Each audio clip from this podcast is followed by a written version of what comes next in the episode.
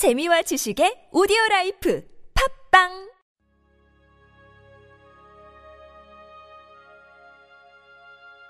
주님은 나의 최고봉 하나님의 부르심을 듣는 귀.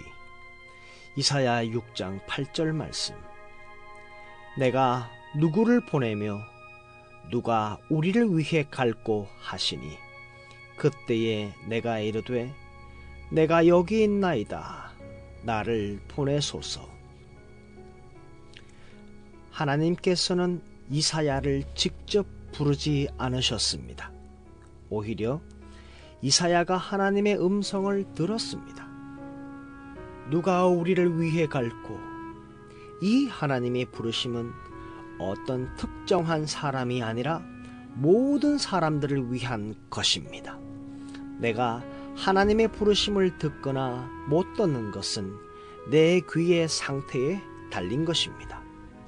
무엇을 듣게 될지는 자신의 성향에 좌우됩니다.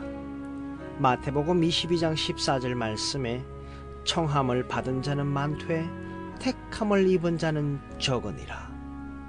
오직 소수의 사람만이 택함 받는 자임을 입증합니다. 택함 받은 자는 다름 아닌 예수 그리스도를 통해 하나님과의 관계 속에 들어가 그들의 성향이 바뀌고 귀가 열리며 언제나 들려오는 아주 조용하고 작은 소리인 누가 우리를 위해 갈고 바로 그 주님의 음성을 들은 자들입니다. 하나님께서는 한 사람을 따로 불러내어 너 지금 가라 그렇게 말씀하지 않으십니다. 하나님은 이사야에게 어떤 강압적인 요구를 하지 않으셨습니다. 이사야는 하나님 앞에 있었으며 주의 부르심을 들었고 자신의 자유로운 의식 속에서 내가 여기 있나이다. 나를 보내소서 그렇게 말했습니다. 하나님께서 당신에게 따로 찾아와 강요하거나 부탁할 것이라는 생각을 버리십시오. 주께서 제자들을 부르실 때도 그들이 거부할 수 없도록 강요하신 적이 없습니다. 마태복음 4장 19절에서 나를 따라오라 바로 그 말씀은 조용하지만 적극적인 주님의 음성은 오직 매 순간 깨어있는 영혼에게만 들렸던 음성입니다.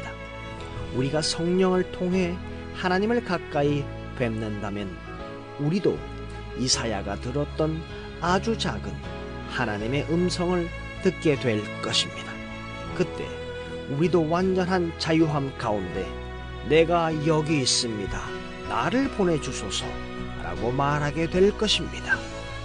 오늘 하루도 하나님의 부르심을 들을 수 있는 귀가 열리기를